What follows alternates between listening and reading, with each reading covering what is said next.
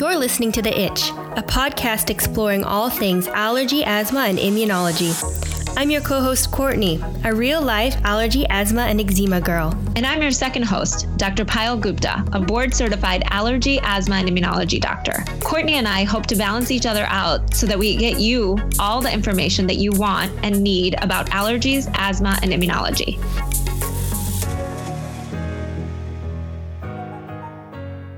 Welcome back to The Itch. Today we're interviewing Emma Amoscato, the blogger behind The Free From Farmhouse. She has a book coming out at the end of this week called Living With Allergies, Practical Tips for All the Family. Her book's been endorsed and clinically reviewed by Allergy UK. It's also been endorsed by Dr. Adam Fox, who's the president of the British Society of Allergy and Clinical Immunology. I just finished the book this morning and it's really good. So we're going to be giving a copy away at the end of the week. Check out our Instagram to see how you can enter. We're excited that Emma is our first guest because she was also in DC last May where Dr. Gupta and I first met.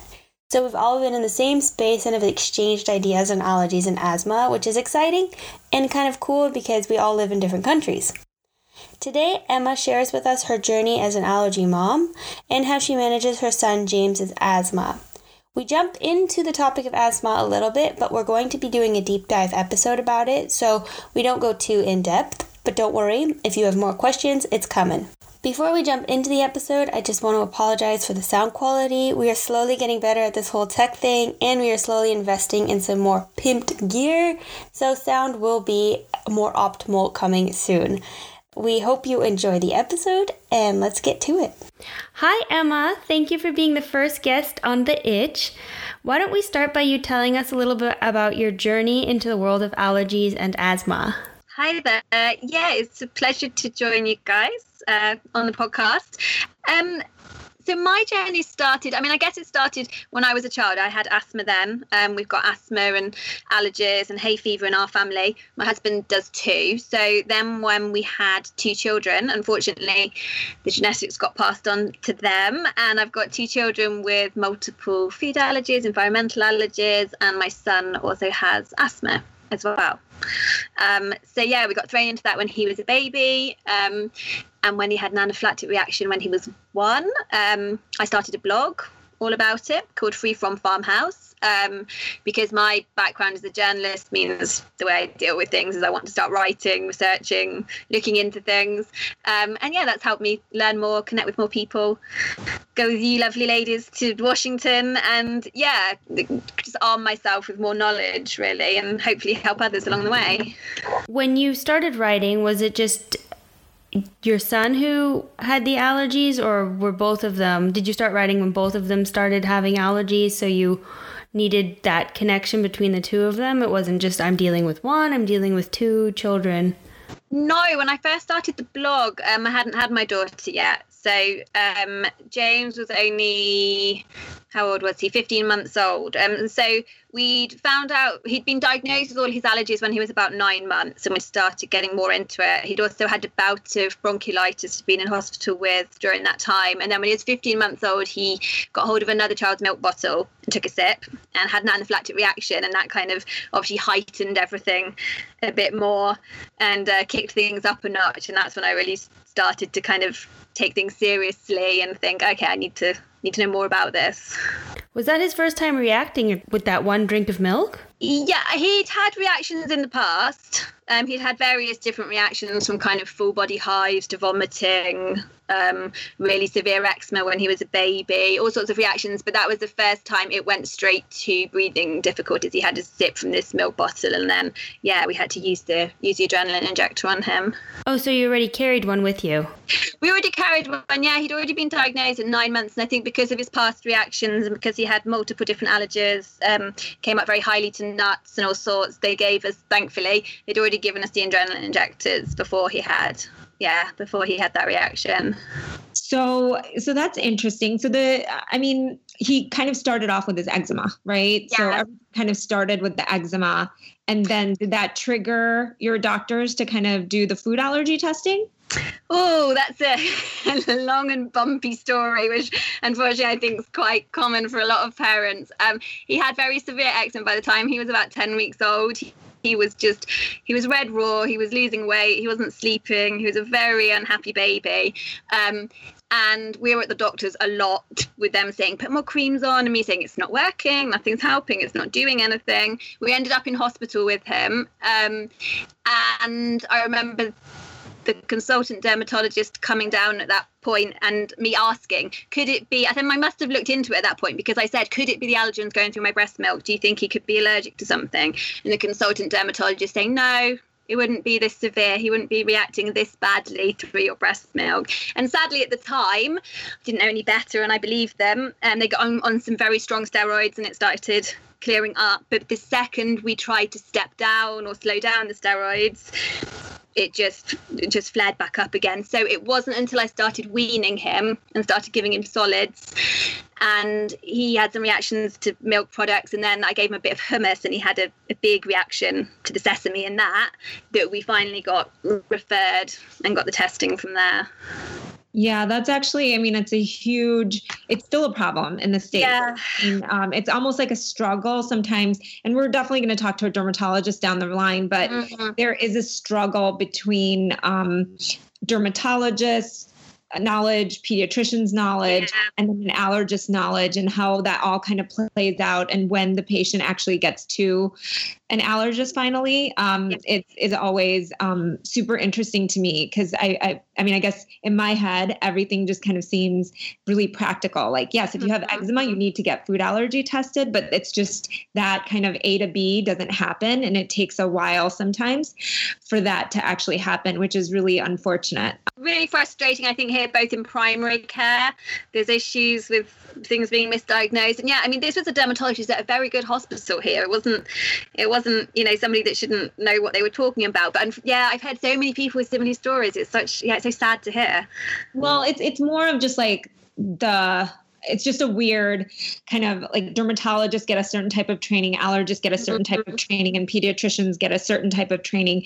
And somehow all of those things haven't meshed. Yeah. That there's a lot of important, like, kind of cross teaching that needs to be done. And I think we're all working on that now.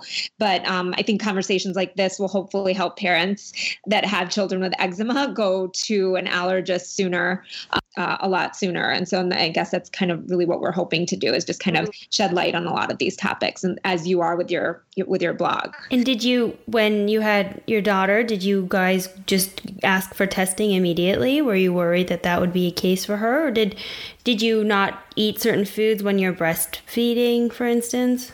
No, we were worried it would be the case for her. But I spoke to James, his consultant, when I was pregnant with Amalia, and said, you know, what should I do? Should I cut things out preemptively? And she said, no, carry on just eating a wide, healthy diet, and then you'll just be more aware of it, you know, when you start breastfeeding her. So I did, and I was very wary that I didn't want to be looking for signs. I didn't want to be, you know, overly conscious and expecting everything to be, but to be perfectly honest, and this is probably a slightly controversial thing, but I knew from day one she was allergic. Now, you know, various research or not research out there about when children need to be sensitized and when they become allergic, but she was reacting pretty much immediately to my breast milk. And I still didn't cut things out straight away, because I wanted to, you know, be sure, and I didn't want to be cutting things out needlessly. But yeah, so I cut dairy out fairly soon, and then egg, and then we went through a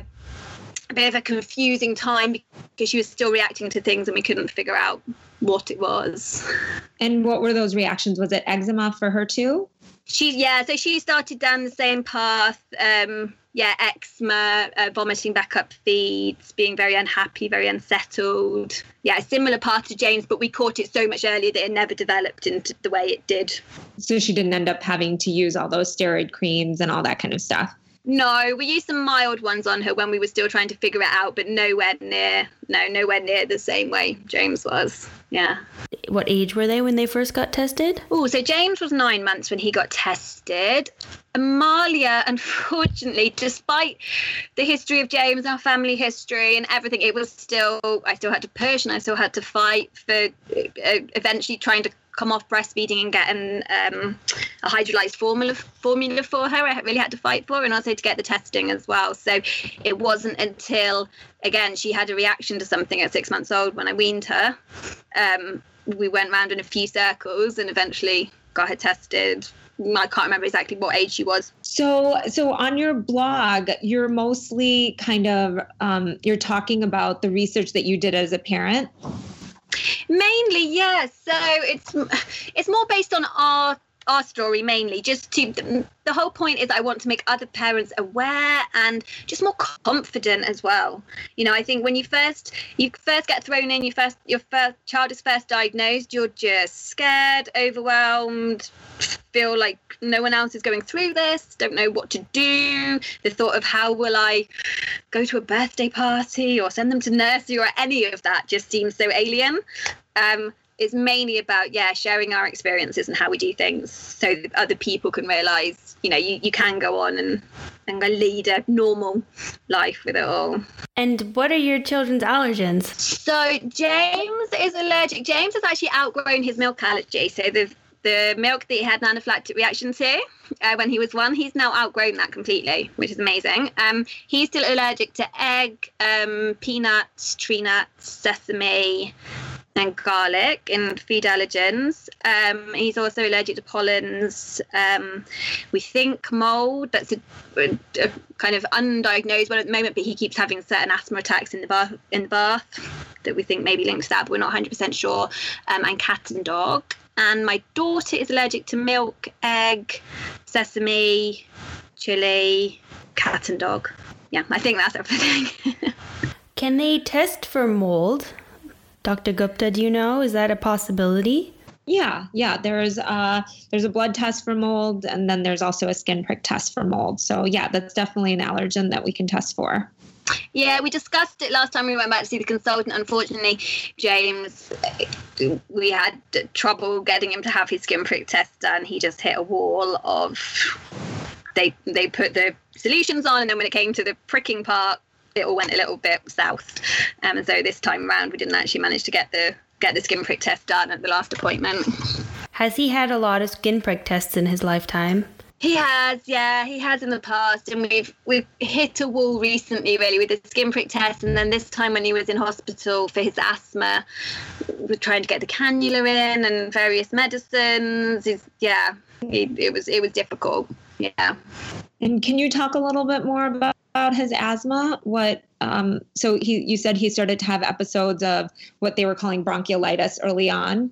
Yeah. So he had bronchiolitis when he was about 10, 11 months old. He was admitted to hospital with that. And then from there on, he just started having more episodes of, you know, initially they would call it viral wheeze or different breathing things. He's never been particularly wheezy. It's usually cough, variant asthma. So he usually, it tends to follow pretty much the same pattern every time. He gets a virus, he gets a cold of some sort. And then within 24 to 48 hours, he either will have gone downhill or he won't. And he gets a cough and it kicks off, and then it progresses from there. So we've gone through phases of he's being well for many months, and then often either over winter, particularly, obviously when there's more viruses and that around to affect him, or sometimes pollen season around the kind of April, May time, we'll have other episodes. But yeah, unfortunately, this winter he's been worse than usual. He's had quite a few episodes this winter. So I guess for me, my question would be, is he on, so, you know, with asthma, there's kind of two different types of medications that we use. We use the rescue medication, which I know both of you guys are really familiar with, which is, you know, a medication that helps open up their airways really fast and quickly because it kind of works on the muscles in the airways. And then we also use what we call a controller medication, which kind of helps more with the inflammatory kind of component of asthma. Mm-hmm. And so, Is James on a controller medication right now? He is, yes. So he's been on albuterol, for quite a few years on varying doses. We had tried him on Montelukast in the past, different winters, but it just didn't seem to have any effect. So they took him off that again. They've now moved him to a new preventer called Flovent, because I've been saying since we saw the consultant in September, I just don't think the albuterol is holding it. I don't think it's doing anything, and we keep upping the dose, but this winter's kind of shown that it just really hasn't prevented anything. So they've moved him on to another one now, to in the hope that that will do more. Yeah. So yeah, exactly. So albuterol is actually the rescue medication, right? So that's the one that he should not be using every day. I'm probably getting my translations of medicines wrong then. It's Clenil, we call it here.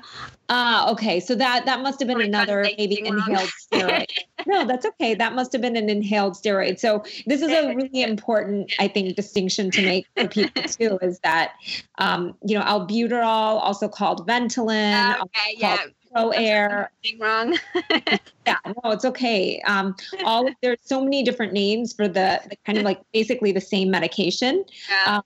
And so if at any point people get confused, it's really just important to check in with the doctor again and just make sure.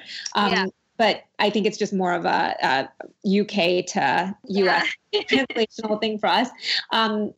So he's been tried on a couple different controller medications that you use every day. Yes. Just during the winter season or during winter and pollen season? We've gone through both. So we've gone through taking him off it in kind of the summer when he's been better. We've also gone the other way and upped it and also giving him daily antihistamine during pollen season as well. When it seems that's triggering him as well. Yeah. And so how often is he getting, and is he getting oral prednisone at all? He has done, yeah. This winter, I think he's had 3 bouts of it, which is why things really aren't very under control. Again, it's varied year to year, but for whatever reason, and the consultant said here they've seen a lot more this winter. I think it's just the whatever viruses that are going around. Can you just explain a little bit about what oral prednisone is for those who haven't heard about it?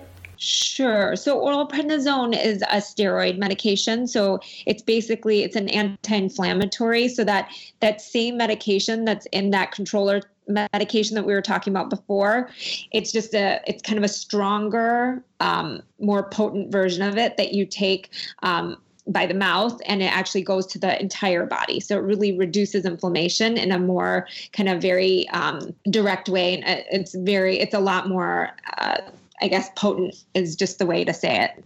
Does that make sense? Is that what James would get after going to the hospital? Yeah, so it's varied at different times. Sometimes we'll get it at the hospital.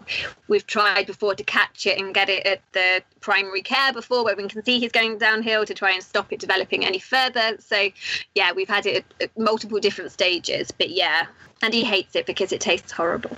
Is that a common line of defense, Dr. Gupta, when someone's having what could feel like an uncontrolled situation with their asthma and they're in hospital? Is it common to put them on prednisone? I'm sorry. Yeah. I'm just curious, how often does that happen? Is that like what James is going through at such a young age, like what is his potential future path look like if he's already on a preventative and if he's had these experiences using these oral prednisone? I mean, I would be interested to know, Emma, what you guys do at home to manage his asthma other than just the medication, if there's anything that they can do, and how at such a young age, what can we do to help them as they get older? So, I mean, that's interesting. That's an interesting question, because actually I had pretty severe asthma when I was little. And then people do tend to grow out of it to a certain degree, meaning that when they're younger, they can have pretty severe asthma. And then as they get older, the severity kind of reduces. And we don't really, there's not like a clear reason as to why that exactly happens. But for some reason, the airways are just not slowly become less reactive or less kind of, just irritable. And so, hopefully that'll be the case for James, that he'll kind of become less reactive. And it doesn't mean that the asthma ever completely goes away, but what it means is that he just isn't going to be as reactive. Does that make sense? Like once you have asthma, you kind of always have the predisposition to have asthma. I think actually this might be a good time just to define asthma because we haven't really defined it. So asthma is essentially, the way that I explain it to people is just that there's two different things going on. One is that the airways are more, the muscles around the airways are more sensitive. So when you get exposed to things like viruses, environmental allergens, your muscles will kind of tighten up more easily. And the second thing is those same triggers like viruses and environmental allergens can also lead to the release of inflammatory cells that can cause inflammation and irritation. And the way that we kind of know that there's a lot of inflammation and irritation in the airways is because, and especially for James, we know that is because he's just so sensitive. Mm-hmm. As soon as he gets kind of a virus, it doesn't just lead to a couple days of coughing. He kind of slides right into having a pretty severe attack. So that means that there is a lot of like kind of irritation and inflammation in his airways at baseline. So Emma, what do you look out for when you feel like James is going to have one of his asthma attacks? Is there any big signs? Yeah, so it tends to always start the same, that he'll get a cough. That's the first thing. So he'll show signs of, having caught a cold or having caught a virus, and he'll start coughing. And as I say, sometimes that doesn't progress and sometimes it does. That doesn't always mean that it's going to develop into asthma, but that's our kind of first warning sign, when we'll then kind of up his albuterol, take him to the GPs if we feel we need to at that point. Then it will be a case of him just not being himself, not being able to carry on doing his normal activities. And then when it starts to progress further, we'll start seeing him just working harder. So, recessions in his chest and his neck, breathing rate getting very fast. And then when he has particularly bad ones, it's the point if he can't talk in sentences anymore. So he can't complete a sentence without taking a breath anymore. And that's where his last one was kind of getting more extreme. We knew that was kind of the trigger point that we were like, okay, yeah, this isn't going well. We were actually already at the hospital by that point, but yeah, that was a sign that it was getting particularly, bad. And how old was he when this first happened?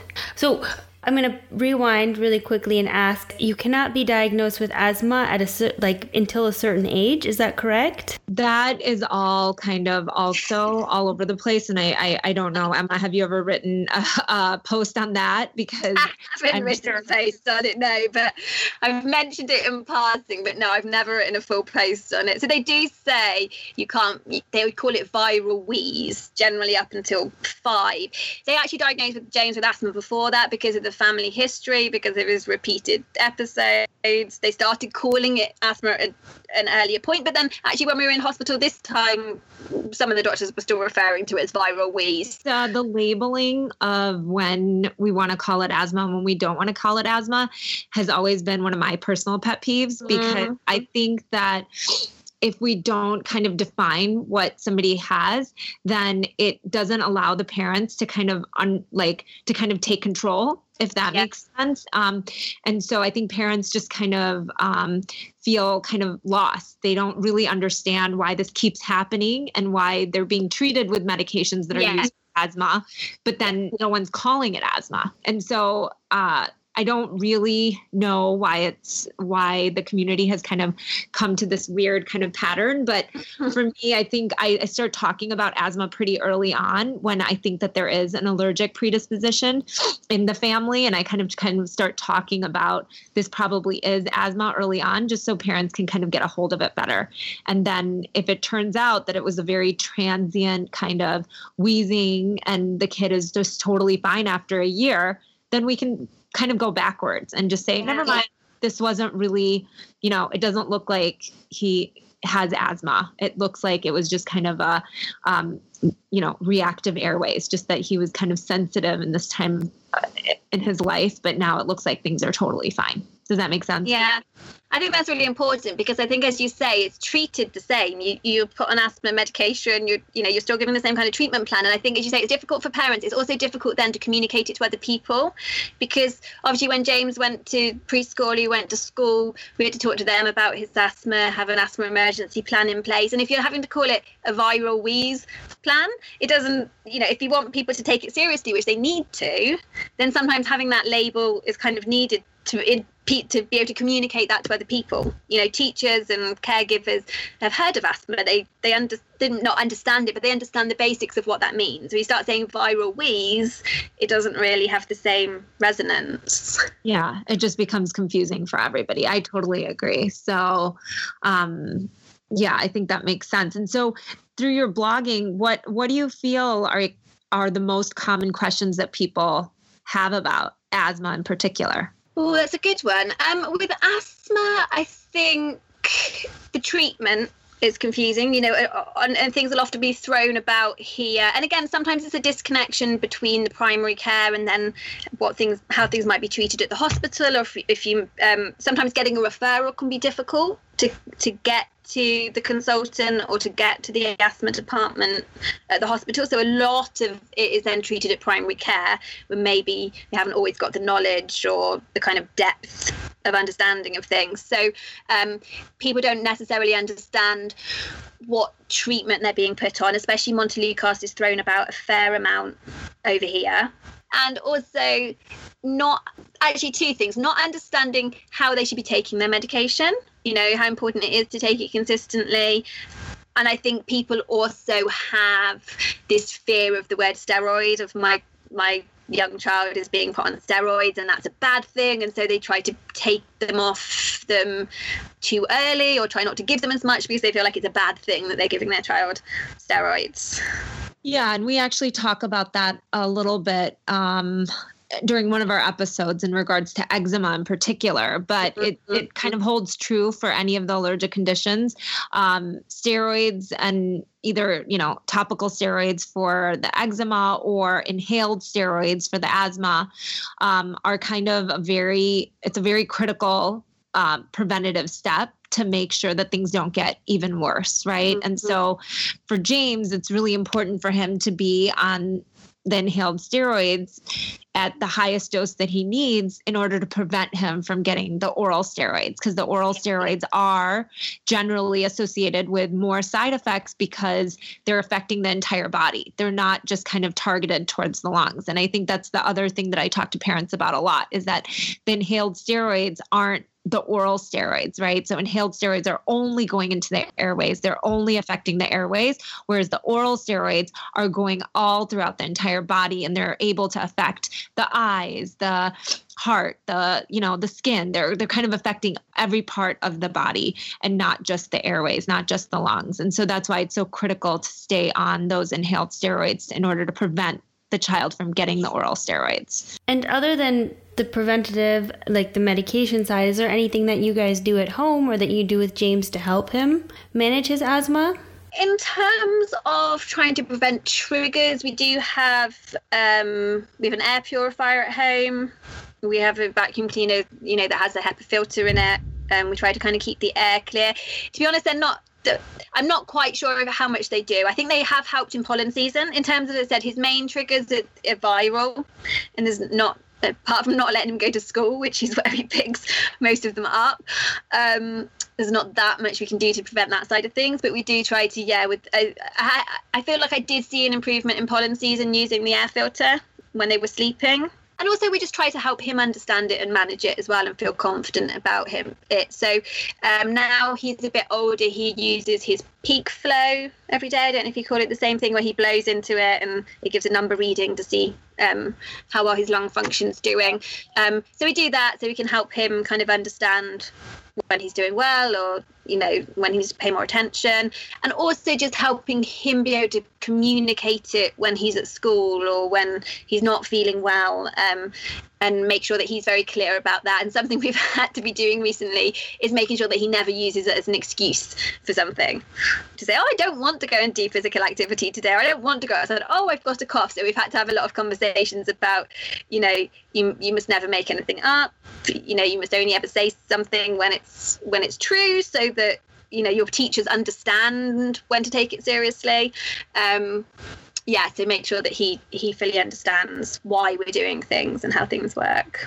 I think that's so interesting for me to hear that, you know, he's only 5 years old and yeah. already kind of figured out that this is a good way to kind of get out of things, you know, yeah. and, to kind of figure out how he can kind of finagle the system, because he knows that you guys are so worried about his asthma. Yeah, exactly. Yeah.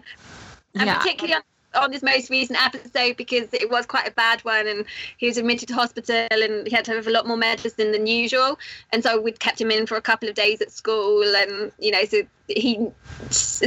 then he was trying to push it the next week. Oh, I've got a cough. No, you haven't. Wow. Yeah. Yeah. It's but, I mean, the same with allergies, with both of them. You know, we want him to understand the medication and the reactions and the asthma attacks, but also to be able to communicate that properly when he needs to. So because when, you know, he is at school now, so we're not always there when something happens, and we need him to be able to kind of advocate for himself properly. Yeah. And how is that experience of having him in school? Like, how was that, like, the transition, you know, from him being at home with you all the time and then being at school? It's scary. It's difficult always to, you know, because you're used to watching them all the time, and because you know their reactions, or you know their asthma, and you can spot signs a lot quicker. And obviously you haven't got another however many children to watch at the same time. But his school's been really good. We went into everything very thoroughly with them. You know, I sat down with them when he got his place accepted and went through a whole management plan of everything I wanted to cover in terms of how we manage the allergies, how we manage the asthma. We put care plans together, and they've been really receptive, and they've been really good at managing it. And when he has had any symptoms at school, they're very good at communicating. So we've been lucky, but I think mainly it was about the communication and that kind of working together. Is he in a nut-free school, or...? He's not in a nut-free school, no. There are a fair few nut-free schools around. We have nut-free schools around here. I chose his school mainly because I liked the school and for other reasons, but I also didn't necessarily want him in a nut-free school, because he has the multiple allergens, and I want them all to be understood and treated equally. I feel sometimes if it's a nut-free school, it gives that feeling that the nuts are more dangerous, need to be taken more seriously than others. So no, he's not in a nut-free school. We have lots of different things in place, like he always sits in the same place at the end of the table, his area is always wiped down, all the children have to wash or wipe their hands after they've eaten. They don't have food in the classroom. So we've got lots of different kind of management steps in place. That's great. That's great that they're willing to do that. Yeah, we have been lucky. They've been very receptive with it, because they haven't had, or they don't have any other children with serious allergies. I think they've got a couple of dairy-free ones. I think they've got a girl with celiac disease, but they haven't got anyone else. It's quite a small school. They haven't got anybody else with serious allergies. And how about Amalia? Does she have any asthma? Fingers crossed, no, not at the moment. She's not showing any signs of it. So she's had a few respiratory issues with croup and infections and things, but she hasn't shown any signs of viral wheeze, of asthma, the way James had. And James has started a lot earlier than this. I'm conscious, obviously, that it can always start later, and she's got the profile of, you know, the egg allergy and the eczema and the genetics and the things that suggest it may do. But so far, she's 3 at the moment, and so far, no, she hasn't. That's great. So we have a lot we can talk to Emma about, actually, because we haven't even hit on the full allergy story. And we're actually going to be inviting Emma back to talk more about what it's like to be a mom managing multiple food allergies with two kids with multiple food allergies. But before we go, I just wanted to ask Dr. Gupta, what are some signs that a parent can look out for to see if they feel like their child might be experiencing some symptoms of asthma? When should they go see their doctor? What are the first steps that they can take? Yeah, so I think that, you know, as in the case of James, he mostly has his episodes after he gets, a viral infection. And viruses for all people, all children, can cause coughs, and they can cause, difficulty kind of breathing. But when you really have to worry is when there's kind of that wheezing and coughing and that increased kind of respiratory rate, so breathing really fast. And when that doesn't just kind of resolve after maybe like a night or two in the beginning of having that virus, when it kind of lingers, that's really when we start thinking that there might be something else going on. And then obviously, if that kind of coughing, wheezing, shortness of breath doesn't really resolve after just kind of if it just kind of keeps getting worse and it seems that it's not getting better to the point where, for example, Emma has taken James to the hospital, that's when it's, it's not getting better with just the maybe like, I don't really love cough suppressants for infants or for little children. But, if you're using like a cough syrup and it's not getting better and it just seems to be getting worse and you end up at the hospital and they use that nebulizer and the nebulizer works, that's really when we start thinking that it's looking more like asthma. And so I think the things to watch out for, again, are just symptoms of like coughing, wheezing, shortness of breath that don't seem like just a normal mild cold, where it just kind of keeps worsening and the symptoms just kind of don't get better without needing some kind of extra intervention. And then the first place they would go to is to their GP. Yeah, I think the first place is always to start with your pediatrician because they know you the best, right? Going to an urgent care or going to the emergency room, unless it is an emergency. So if your child is, in the middle of the night having extreme difficulty breathing, then you have to go to the emergency room. But if it's during the day and you can go in to see your pediatrician and they're not having any extreme difficulty in breathing, then the first step is always your pediatrician because, again, they know your history. They know James the best. And so that would be the first place to start always. Great. And Emma, let's leave off with this question. What would your one piece of advice be to any parent whose child has been newly diagnosed with asthma? My first piece of advice would be don't panic. It's scary, and probably if they've just been diagnosed with asthma, then you've seen them struggling to breathe. You've been through that, that difficult area, and it's easy to then, want to sit up and watch them all night to see they carry on breathing. Arm yourself with as much information as you can. Talk to your GP. Give the medicine consistently and properly. And if you have any concerns, trust your instinct. Go and see the GP again. Don't be afraid of pushing for more information on more care. And if you're uncertain at all in the middle of the night about their breathing, take them to A&E, take them to ER and get them checked out. Great, thank you. Do you have anything to add before we sign out, Dr. Gupta? No, I think that all of that advice is perfect advice. I especially love the kind of emphasis on having parents just make sure that they're giving the medications as they were prescribed. I think that's probably the main thing with asthma, is just kind of sticking to a plan that, you've come up with your doctor. So thank you, Emma. That's great advice.